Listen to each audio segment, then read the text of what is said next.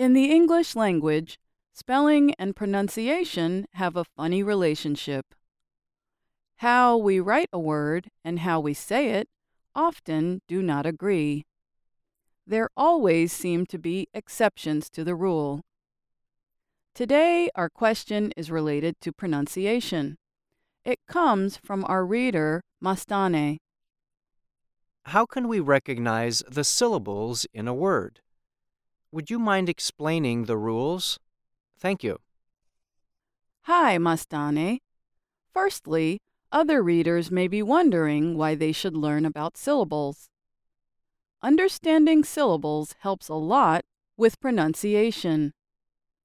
As we speak, if we miss or add a syllable to a word, people may not be able to understand us. When we say a word, the sounds we create naturally divide the word into parts. We call these parts syllables.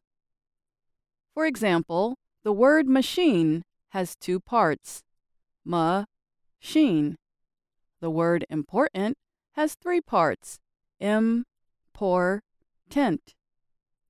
The number of syllables in a word is decided by its number of vowel sounds. For example, in the word machine, there are two vowel sounds, a and e. The English language has up to 20 vowel sounds, so we will not talk about all of them today. But an easy way to identify vowels is that we make them with the letters A, E, I, O, U, and sometimes Y. It is important to know that one syllable can have more than one vowel letter. For example, the word room has two vowel letters, O and O, but together they make only one vowel sound, oo. This explains why room has only one syllable. We decide syllables by sound, not spelling. Okay, here are two easy methods for counting syllables. One that I like is the chin method. Here is how to do it. Rest your hand under your chin and say a word slowly. How many times does your chin drop onto your hand? That is the number of syllables. Another is the clap method. To use it, say the word and clap your hands together each time you hear a vowel sound. For example, take the word autumn. Ah-tum.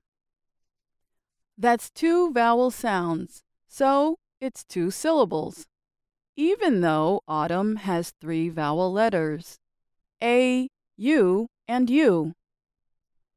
Now let's do something fun. Close your eyes and listen for the number of syllables in the following words. You can use the chin method the clap method, or just listen carefully. Flower, thought, teacher, broadcast, dreamed, vehicle. How many syllables did you get for each word? You can tell us in the comments area. And that's Ask a Teacher. I'm Alice Bryant.